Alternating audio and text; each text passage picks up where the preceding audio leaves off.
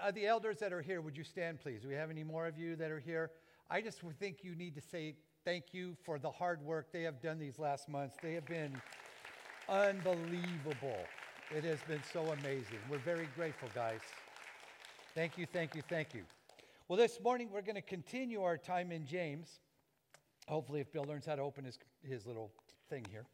So we're gonna we're gonna continue in James where Pastor Jeff left off. We're gonna be doing verses in chapter one, verses nine through eighteen. Now the interesting part of this is that my brother said, "Oh, by the way, Bill, the good part about resisting temptation is for you." what he was, yeah, yeah, that's why I laughed too. So, we, anyways, this morning we're going to be looking at that. It's an interesting letter because this letter is from a man to people who were part of his congregation. See, what we don't know about Pastor James sometimes is that he was the pastor of the church um, in Jerusalem. And many times when a lot of um, disharmony, I guess you would put it, took place in Jerusalem during this time in like 40 AD. We, we found out that it wasn't always easy for him, but he was never afraid. He never shied away. He never, in fact, this letter was written by the, these people knew him as Pastor James or James the Just. Sometimes they called him camel knees because he spent so much time in prayer. You hear all of the pastors say that to you every time because to us, that's an amazing thing. I don't know that we have that stamina in our knees to be able to do that, especially at my age now. Maybe when I was younger, it's possible. So once he became a follower of his half brother Jesus, his older brother, it wasn't until Jesus appeared to him after his resurrection. And Jesus came to him and said, James, what are you doing? It's time. And from that moment on, James knew who his older brother was. And the, the amazing thing of that was, before then, it was like there was a time when James wanted to tell his family, hey, guess what? Jesus is down there speaking to people in the court in front of everybody, and he's kind of like embarrassing the family. We need to get him out of there. Who does he think he is? God? well, yeah, but Well, it, well, so it was hard to do that. And, and James became known for his wisdom. His wisdom was what preceded him. He knew how to answer questions that were difficult. Sometimes they were enigmas, and, and James knew this. And when James spoke, people listened. Just like in the book of Acts, in the 15th chapter, there at the Jerusalem Council, when they're trying to decide whether or not Paul and Barnabas are doing the right thing by the way they're teaching new Christians, it was James who stood up and said, Look, if God is standing there telling him what to say and do, and people are coming to know Jesus, we need to leave them alone. So as James was, gave a big spoken word there. Now, so we're going to look at James chapter 1, verses 9 through 11. If you're using those Bibles that are in front of you, the paper ones, it's on page 1216 is where we're going to be. If you want to take those Bibles home, please feel free to do so because that's what they're for. So let's look at, I'm reading from the NIV, which is what those Bibles are in the chairs. So, believers in humble circumstances ought to take pride in their high position, but the rich should take pride in their humiliation since they will pass away like a flower. For the sun rises with scorching heat and withers the plant, its blossom falls, and its beauty is destroyed. In the same way, the rich will fade away even while they go about their business. One of the issues that we have heard many years throughout the church is that people with a lot of money were bad and people with no money are good. And in fact, at this point, when James is telling people that they need to boast in their humiliation, we need to take pride in this. We need to boast. And in both sides, so he tells the poor man, he says, you can be thought of, he says, as you boast as a in your lowly position. Lowly in the original language to the people who would have received this letter. It was like uh, not just of less circumstances, but those who also were, were basically, I guess I want to say,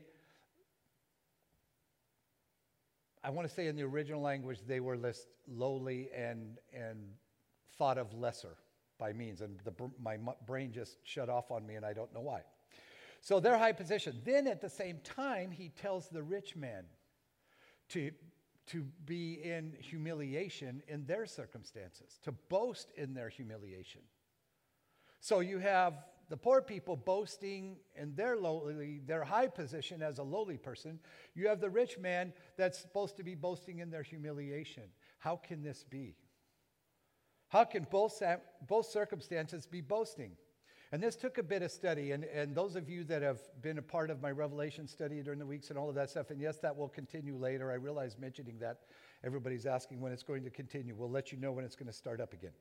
But the word humble in this place, first, the, the man of humble circumstances. It can be seen through the eyes of the readers that receive James's letter. Whenever I look at Bible study, context is the big deal for me once we understand the writer of whatever scripture we're looking at, how he meant it for the people who received it, the message he was giving them at the time they received it, that is where we want to look at to get our lessons. Does that make sense to you? I hope. So you understand that, okay? So the, the person that in, in these humble person, it doesn't have a great financial means. He, he's meek, uh, self-demeaning appearance sometimes.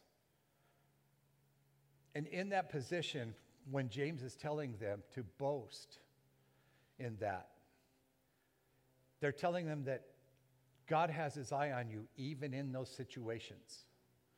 So when it becomes the day before a bill is due and you don't know if you're going to have the money, God is still there. So if it comes to where that all of a sudden you realize, I don't know that I have the things to do what I want and I need to do, God is still there. He never leaves us or forsakes us. In fact, he tells them that there is hope in Almighty God who loves unconditionally and promises a crown of life for those who love him. So it sounds like to me, and we're going to get to this in a minute, it's all about faith, isn't it? And in contrast, then James talks about the rich man should boast in his humiliation. Why humiliation? Again, we see that the, the people who received the letter would understand this as something different than we may in the 21st century. The person of wealthy means has a choice. They can trust in their wealth and so believe they have no need of God. That's very possible. Or they can take the thought of being blessed by God with these means in a humble, unpretentious, and gratefulness of, for God's blessing, thus realizing they can lose those blessings at any point in time. So to boast or rejoice in their blessings of God, they will quietly and with God's blessing use their means, their position to bless others. Because I have a foundation that feeds people and stuff, and you all know this. We've seen many times where an anonym, a, a donor will give us money and say, use this for a, a family in need or something like that. Not realizing that just the day before, and my wife and I can tell you how many times in the last 10 years this has happened. It's hundreds of times. All of a sudden, a need, a, a, a, donation comes in, and we look at it, we go, well, okay, so what is this going to be for? Two days later, I'll hear of a need, a great need that needs to be met immediately. And all of a sudden, it's like God said, oh, yeah, Bill, hey, when that need comes in, would you use this for that, please? Now, see, I always say, God, it would be really good if you told me first. He doesn't always do that, just so you know. I don't get to know either, just so you're wondering. There are times when I don't get to know a lot of things God is going to do. He does it, and then I look up and go, wow, that's cool. What are we going to do next? Sometimes I have to wake up in the morning to see what I'm going to do next. The person of wealthy means then when they get that and they do it, they are blessed by others. And I love when I let the donor know, just so you know, you did something. You answered the call of God in a way that is so amazing and unbelievable. God used you to save a life. Most of the time, that makes people cry, which I get accused a lot of making people cry because I tell them how God is using them. And every single one. And I'm not talking about a lot of money. Sometimes it's $20. Sometimes the donation was $10, but it was something that was very much needed. God knows and provides these blessings for both. God knows where each need is. He knows it before we even ask for it. And the Bible tells us that. So let's move on and, and look at uh, the 12th verse. Uh, Blessed is the one who perseveres under trial, because having stood the test, that person will receive the crown of life that the Lord has promised to those who love him. Blessed is the one who perseveres. Persevering is kind of a scary word sometimes at moments, isn't it? Because persevering usually means there's something to be persevering through. Now, I may not feel like I'm persevering at this moment, but when I get a message that I need to persevere, that means that something is coming that I need to persevere for. I hope I didn't confuse you as much as I did me. So, when we get to each one of us, we look at, for instance, let's, let's just look at the last two years for this world, for the country, for each of us. We have persevered through some amazing things in the last, you know, 36 months, haven't we? This country, this world was hit by circumstances that were unbelievable to us. And we did some persevering that's been unprecedented, unprecedented in all time. Amen? Because we all know and feel that, that persevering. We all knew what it was like. We have watched each other go through some of the hardest times of our lives. And I'm not going to dwell on this because it doesn't need any further exploration, but I just want to look at that word persevere for a minute. When James wrote these words to this group of believers, they were in dispersion. So these people were not having it easy. They were not living in their homes. Some of them were living in the caves in the hills because of Domitian, Nero, some of the, the evil emperors that were there doing torturous things to Christians. And it was an amazing moment to think that we're getting a letter from our pastor that says, Blessed is the man who perseveres. I don't feel like persevering, Pastor. I want to win. As his readers read this word persevere in their language, here's what came into their mind. Because sometimes in the original languages, the words mean different things. So to us, it may mean just standing strong or being tough and, and, and holding out. But here's what they heard remain faithful, stay in place, endure when others go away. Let's do that again. Remain faithful. Stay in place and endure when others go away. wow. As those words resonate, you can feel God's blessing in it because, and, and as we, we do that, when others go away, part especially, it makes God smile. Beloved, here's the thing God sees all the battles that you are in every day. He doesn't miss one. It's not like something happens down here, you know, to my brother Glenn. Nothing happens down here and God goes, I didn't see that coming. You know, God knows. He sees that. He watches you struggle and stay faithful. He knows your heart. And yes, the hard part is that He even sees us when we fall down or lose sight of him and make a bad decision. But God, in his mercy, strength, his grace, watches you as you slowly get up off of your bruised knees, tired from working to endure when others go away. And he puts his loving arms around us. He puts his arms around you and says, With love and care, I see you. Let me carry this burden. And you, as long as you persevere, as long as you hold on, as long as you endure when others go away, you will get the crown of life because I love you and I know you love me. That's who our God is. Our God answers us in that way. Let's look at verses 13 and 14. When tempted, no one should say, God is tempting me. For God cannot be tempted by evil, nor does he tempt anyone. But each person is tempted when they are dragged away by their own evil desire and enticed. This was a couple of the hardest verses, this one and the next one.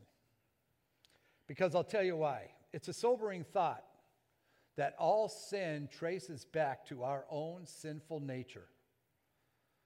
The word that James uses a lot is lust. Lust is defined as a sinful craving, not a good craving. The deep root of it, if you would like to know, is how the readers are, are hearing this, is it's evil desire that is within you. Because when Adam and Eve ate the fruit from the tree of the knowledge of good and evil, that instilled a knowledge inside humankind that God did not intend for us to possess. However, by God placing that tree where He did with Adam and Eve, He gave humankind free will.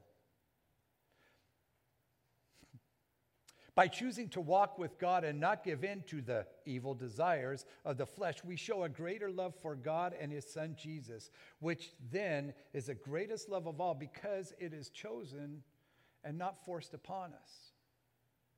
God has the power to make us love Him, no doubt about that, but He doesn't. He gives us free will. And we get to choose when we, get to, when we want to follow Him. When we show gratitude through praise and prayer to God, it makes him smile. The Bible tells us that God inhabits the praises of his people. He loves to dwell in that fellowship with every single one of us. To me, that is so cool. That is just cool. Uh, language of my generation, sorry. That is just so cool that we can, we can deal with that. Now, let's talk about the process of sin. Because in one verse, God tells you exactly how sin works. I didn't like this verse, just so you know. But God doesn't take it out when I don't like it. I'm trying to figure out why. Verse 15. Then, after desire has conceived, it gives birth to sin. And sin, when it is full grown, gives birth to death. In this verse, James gives us a formula for the fearful process of sin. I call it fearful because it can sneak up on you when you least expect it, you know? I mean, there are times when we're not expecting it and it just kind of sneaks up on us and it's there. Our enemy, Satan, knows just how to tempt us, interrupt us in our daily lives. Although he is never stronger than Almighty God. We know that when you read the end of the book, go to Revelation 19 through 22, you'll find out real quick in the end, guess what? God wins. But he seeks to tempt us and permission, but he is never stronger than God Almighty, and the evil one has to have permission to do his ugliness in our lives. This includes permission from God but it also includes permission from us, from me, from you. If we are strong, we stay close to God, we know His word, we pray in His name. The enemy has no stronghold on us, he can't win. At any point in this process that you're looking at, that we're going to talk about in just a second, any part of this process, the enemy can be stopped. Amen? Wait, wait, wait, wait. The enemy can be stopped. Amen? Amen? Thank you very much. I need that to be. What, if you don't learn anything else today or remember anything about today, please remember the enemy can be, say this with me. The enemy can be stopped. Greater is he that is in you than he that is in the world. There is no way he can win. So let's work through this process. Just verse 15. When desire or lust is conceived, Let's do that one, the conception. How does this happen? Could be a picture, could be a person, could be an object. It can be a trigger of any kind that can conceive lust, you know? A friend's car, a friend's best house, the girl in the bikini, the guy in the short shorts with all the muscles. All of those things can be triggers. I heard many pastors, when they talk about giving into temptation, they say things like, Guys, it's not the first look that gets you in trouble. What is it? Very good. It's the second. Well, now somebody's up there going, it's the second, the third, the fourth. She's right. that is absolutely correct. And that's when conception takes place. It's the second look and the third and the fourth. I love that. Thank you. I just stole that from my sermon. Then, as we think about it more, we give it gestation, we give it growth, we give it fertilizer and want it to grow because we let it sink in and we let it build up. And the desire grows stronger, doesn't it? then sin is accomplished. And the sad part of sin is that in the reproduction of the sin, James says it brings forth death. As we look at that word death, we may not we may think of it means physical death. But the worst death in James's mind is not physical death. It is spiritual death. That's the one that costs you the most. Most of the time, our guilt is the way we recognize some level of spiritual death, don't we? We feel a heaviness, a pressure, or sorrow in our soul. It's our conscience that's there. You know, the conscience is a funny thing because sometimes it says to me, it says, hey, Bill, you need to stop eating that. Don't keep eating more of your favorite food. It's not good for you. Stupid conscience. I didn't want to know now. I want you to tell me later on other stuff. Don't bother me when I want my second double cheeseburger with extra cheese, anyways. But I'll get over it. And I'm not bitter about it at all, can you tell? And it says, that's right. And then it's been said when we do something not wise, we sear our conscience. You've heard that before. Searing your conscience is a burn. That burn is equated with some level of death in our spirit. Death in our spirit is, is, is tough, especially when we internalize it. I do a lot of training of people, of mentors, and, and people to help people on the streets and stuff. And one of the medical conditions that show that we, when we get depressed due to guilt, we develop a condition called dysthymia. Dysthymia is that condition that's just before depression. And then once depression comes in, there's a lot of illnesses that come from having deep, deep depression. And all of this can be avoided. All spiritual death can be avoided by one single word. Anybody know the word? Well, geez, that's a great one. How about no? How about saying no to sin? How about saying no to temptation? How about saying no to lust? And above all, how about saying no to the enemy of our hearts? Because every person that God created, and we were created by God Almighty, the enemy wants to take our hearts above all else. And when that happens, we want to say no. The amazing part about, one of the amazing parts about scripture study for me is this how God gives us great messages from his heart in very small pieces. We can get a little four or five or six or seven phrase scripture, just one verse maybe. And it gives us a great message. For instance, in this chapter, in these verses, in between the thoughts of, of blessing of being rich and poor, the great promise of persevering in times of hardship and struggle, and even in between the definition and the process of how the enemy uses sin to take our hearts from a loving God he gives us verse 16. Verse 16 says, Don't be deceived, my dear brothers and sisters. That's simple. Don't be deceived. There's so much in that verse, I thought I could base this whole sermon on this. And they don't have anywhere to go for two hours, so I could do that and we'd be just fine. But I'm not going to do that. But I do want to share this to you. In these eight words, he says this Do not be deceived. And what is he talking about here? Does he mean don't be deceived from the first part of verses, from the latter part of verses? What about which, which section of versions, verses is he talking about? Don't be deceived about this. Don't be deceived. Which ones? And so here's your answer for all of those questions about which part he's talking about. Yes, all of them. He's talking about all of them. He means don't be deceived in all of them. The last verse, all the verses before, everything. But let's reverse the two pieces of this whole verse right here. So we have, don't be deceived, my dear brothers. Let's reverse that. My dear brothers and sisters, don't be deceived. When he says, my dear brothers and sisters, to us that means a nice greeting, right? You realize that when, when he wrote these words, he used one single word that would have told them that they are more important to him than life itself?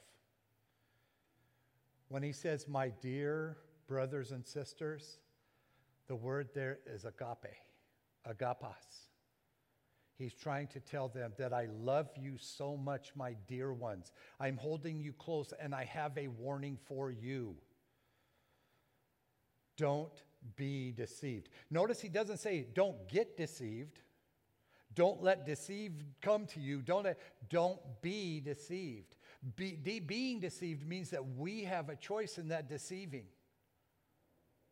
Guess what the word is? No. I'm going to get you guys to say it one of these times. But that's where it is. It's, it's, that's what he wants you to do. When he says, don't be deceived, he's saying, do not be led astray, dear ones. Don't let the enemy take your heart. Don't let the enemy sneak up on you because as soon as you see that sneaking, do something about it. Stand up, say no. Say, I'm not doing this. No. Somebody's walking towards you that looks amazing, and you start to look at that, and you're going to think, oh no, turn around and go the other way. Repent means to turn 180 degrees. So I'm going to tell you right now if you want to repent of temptation, when it comes towards you, say no, turn around and walk away. What's the word? No. Thank you, Jesus. They can be taught. Because when we get to the point of saying no to sin and yes to God, oh my goodness, that crown of life part that we're going to see at the end of our lives is amazing, but then the blessings that happen. I had a dear friend once. She came from a very wealthy family. And one year at the beginning of the year, she said to me, Bill, here's just want you to know this year I'm going to outgive God. I told her, I said, Marcia, good luck with that. Let me know how that goes for you, will you? I'm thinking, you know, the God that has all the things, and here's her with her. She has a wealthy family and they have lots of money. But I'm thinking to myself, you realize you're a drop in the bucket to God, right? And she said to me, No, I'm going to outgive him this year. And she did.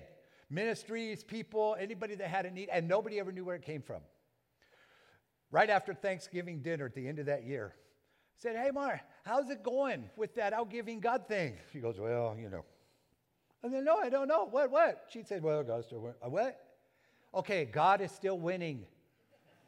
I keep getting blessed more than I give. That's where God is when He sees faithfulness. That's who He is. I'm not making you a promise that it is because you're not always going to be perfect. We're, I'm not teaching a prosperous gospel or anything. What I'm telling you is that staying faithful to Him makes you stronger.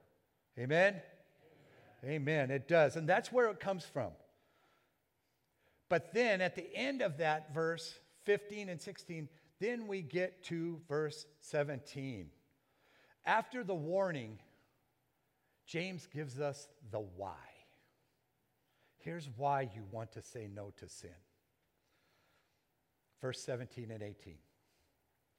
Every good and perfect gift is from above, coming down from the Father of the heavenly lights, who does not change like shifting shadows. He chose to give us birth through the word of truth that we might be a kind of first fruits of all he created. Let me ask you this Do you ever wonder about gifts you receive sometimes at Christmas or holidays or just for some reason? All of a sudden you get a wrapped package with your name on it and it's all exciting and stuff. And it's great because then you get excited about unwrapping that gift, right? And then you look at it and you start opening the gift, and you're standing there and you're opening, everybody's watching you open it. What, what is it? We don't know sometimes what's in those boxes. And dads and moms, especially on Mother's Day and Father's Day when the kids were little, yeah, I have all the ties that light up and sing, and yeah, I got all of those too. And then you have to wear them proudly to big events. Dad, you're not wearing your tie. Yeah, I know. okay. but James says that when you receive something that is so perfect and so good and so needed and unexpected, you can be sure that it's your heavenly Father had a hand in it. God makes sure that that thing which you need to have, just, just if nothing else, to lift your spirit. And it doesn't have to be anything big. Of course, if anybody gave me a 1970 Dodge Challenger with a 426 Hemi engine, I wouldn't argue. I'd be okay with that. I haven't received one in 40 years yet, even though I've been asking for it. So, anyway, but when you see this, God knows what you severely need. Even in moments you may get a little card, you may just get a flower, you may just get something small, but all of a sudden you know that God and this person is thinking of you. I'm going to give you this for free. It wasn't in the original, but I'm going to add it anyways. If you ever are in your prayer time or at home just doing anything, and a friend or a family member or somebody comes into your mind that maybe you haven't talked to in a while, they need to hear from you. God is telling you, give them a call.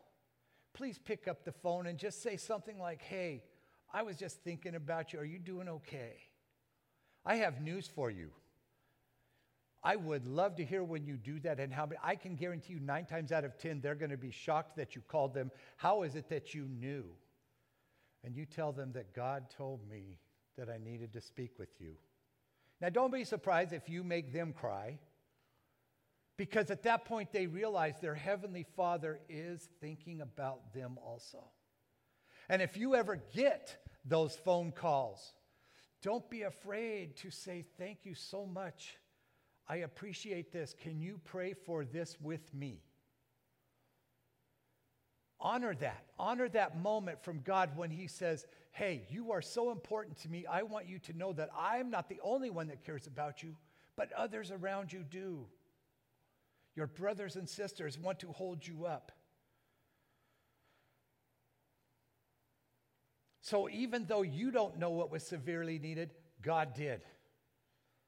The reference in this verse to the Father of heavenly lights, what he's telling you is that the God of all power of the universe cares about every one of us. And make sure that you understand that where every special gift comes from, it comes from him. And many times, it's all, like I said, it's always, God uses the people around you and the special friends on this earth to do that. Then at the end of verse 17, he says, He does not change like shifting shadows. God never changes. He never changes. He's the same yesterday, today, and forever. Then, to finish this exhortation, James gives us proof of God's love for each of us individually.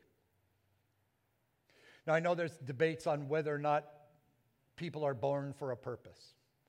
I'm here by mistake. Well, I can tell you today that I found out when I was 35 that I was a mistake. And my mother had a choice to uh, have an abortion or have a blind baby born to her. Well, I'm standing before you, so I'm hoping that tells you what she chose. But God knew what I was going to do at the age of 65 before she did. That's why when I read verses like this, I take them very personally because this, God chose this. And it says in verse 18, when it says that in there, and it says, God chose, He chose to give us birth through the word of truth that we might be kind of first fruits. God chose you to be born for such a time as this. The creator of the universe would, would choose to place someone like me on this, and for his purpose is astounding to me, and sometimes I don't understand it. Sometimes I don't get it. There's enemies of our hearts, of course, who, who would have me believe and have us all believe that we have no value. That we don't, you know, God does not have time or, or want us, or we're not important enough for Him to worry about. But James tells us, as well as Psalm 139, and you can look that one up later, God chose to give you birth. And not just that, but that you might be first fruits. To us that aren't probably a lot of farmers that live in Costa Mesa around here, To farmers, the first fruits of the crop are always the cleanest, the best, the freshest because it's brand new fertilizer, the crops are brand new. Everything is brand new. In the Old Testament, when the, when the farmers of the Old Testament were told by God, take a tenth of your crops and bring them into the storehouse and store, save those for later, but they must be the first fruits. And the farmers are all thinking, yeah, but that's the best stuff I got. I could get a lot of money for that. So when God calls all of you first fruits of his creation, you're the best of the best. How many of us can look in the mirror and say, I'm the best of the best? I look at that guy in the mirror and think, that's the best you could do? Not always do we believe we're the best. But there's a scripture that tells us one thing man looks at the outside appearance, but God looks at the the inside at the heart. That's very good. I heard them all. That's wonderful. Yeah, you're getting it. As we are the first fruits, as we become, as we become and work towards being the first fruits, we want to know what it's like to be the best of all He created. It's not what you do. It's not how hard you work. It's not how much, it's more about that you say no and let God do it with you. Amen? Amen? Because when God does it, oh my goodness. Then we stand back in awe and we get weak in the knees because did that really happen? Folks, I can tell you that 10 years ago, when Kathy and I sat in our bedroom and labeled a ministry called Fresh Beginnings Ministries, we had no idea. We thought if we could help 100 people a month, it would be wonderful. Yeah, well, God's math and my math don't match sometimes. He took it and went crazy. But my point just is this when you let God do it, He does it bigger better and more amazing than we ever could. Allow Him to do that in your life. Allow Him to take what you have, even if it's this big. Because whatever starts this big, like a mustard seed, what happens to that mustard seed? Have you ever seen a mustard plant? They're massive. They grow huge from this little dinky seed. That's why Jesus uses that analogy. If you have that faith, it's going to grow into this. That's all you need is holding on to who God is and what He does. So let's do a final recap because we're going to look today at this section. This letter from James the Just, it's been an amazing time. We received the lesson of what it means first to be rich and poor in the world's eyes, as well, but more importantly, what it means in God's eyes. And the reward for those who show God's love in whatever position we're in. You get to see that. And then we see the process of temptation and sin and how we have the choice to say yes or no. We can refuse the sin the right to cause spiritual death, even in times of weakness. God, in His perfect power, hears our plea for forgiveness even when we fall down. Because it's not the falling down as much that concerns God but it is the getting back up.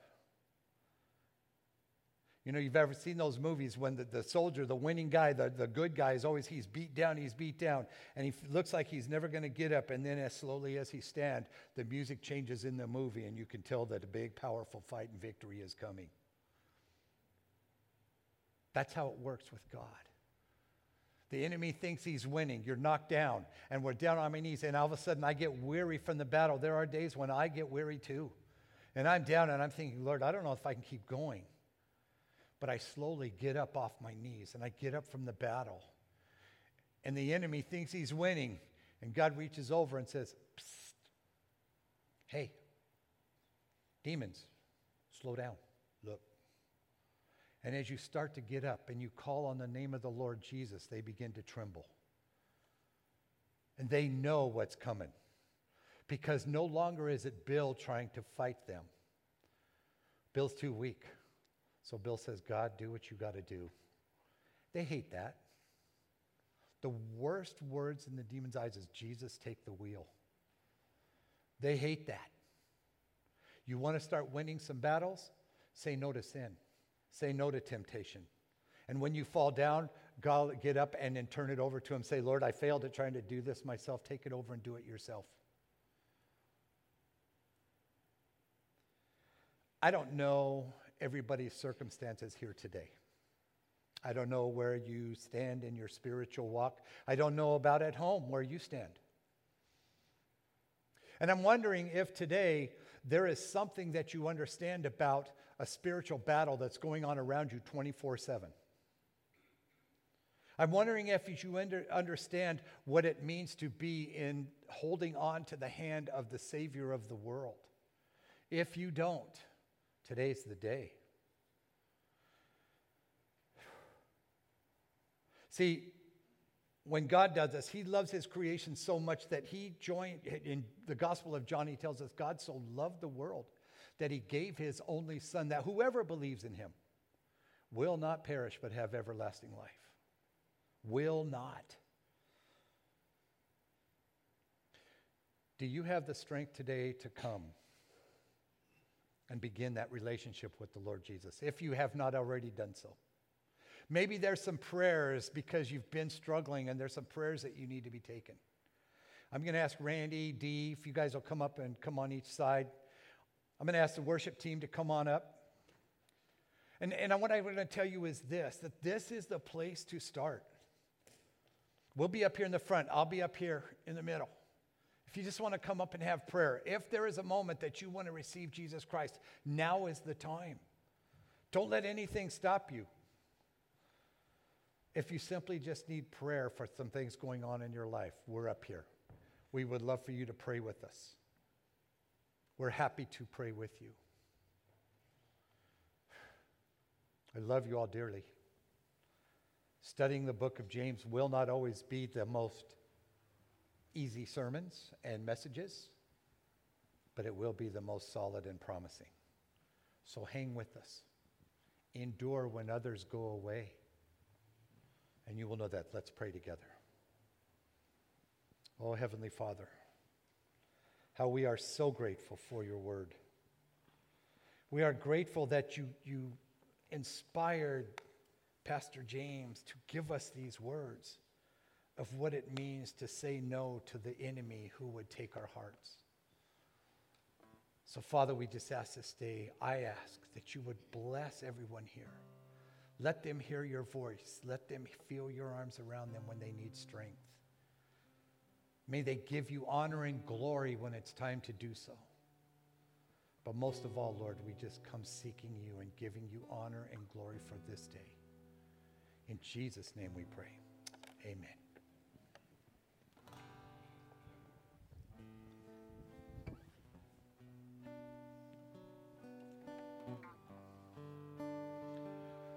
When I look into your holiness,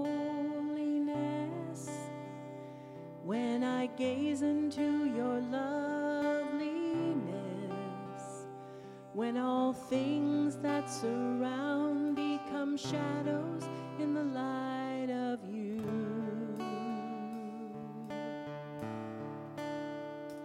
When I found the joy of reaching your heart, when my will becomes enthroned in your love, when all surround become shadows in the light of you. I worship you. I worship you. The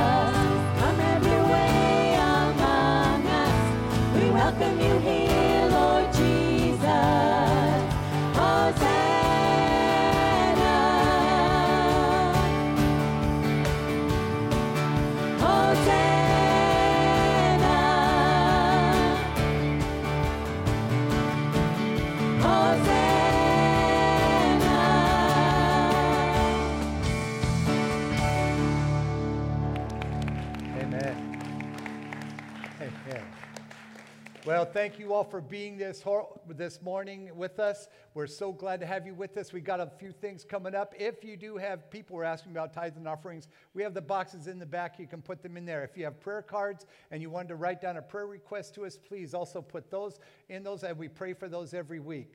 We are so glad that you came here to join us this morning. Next week, Rod Randall will be coming to share with us. He's going to continue on James and take the verses after verse 18.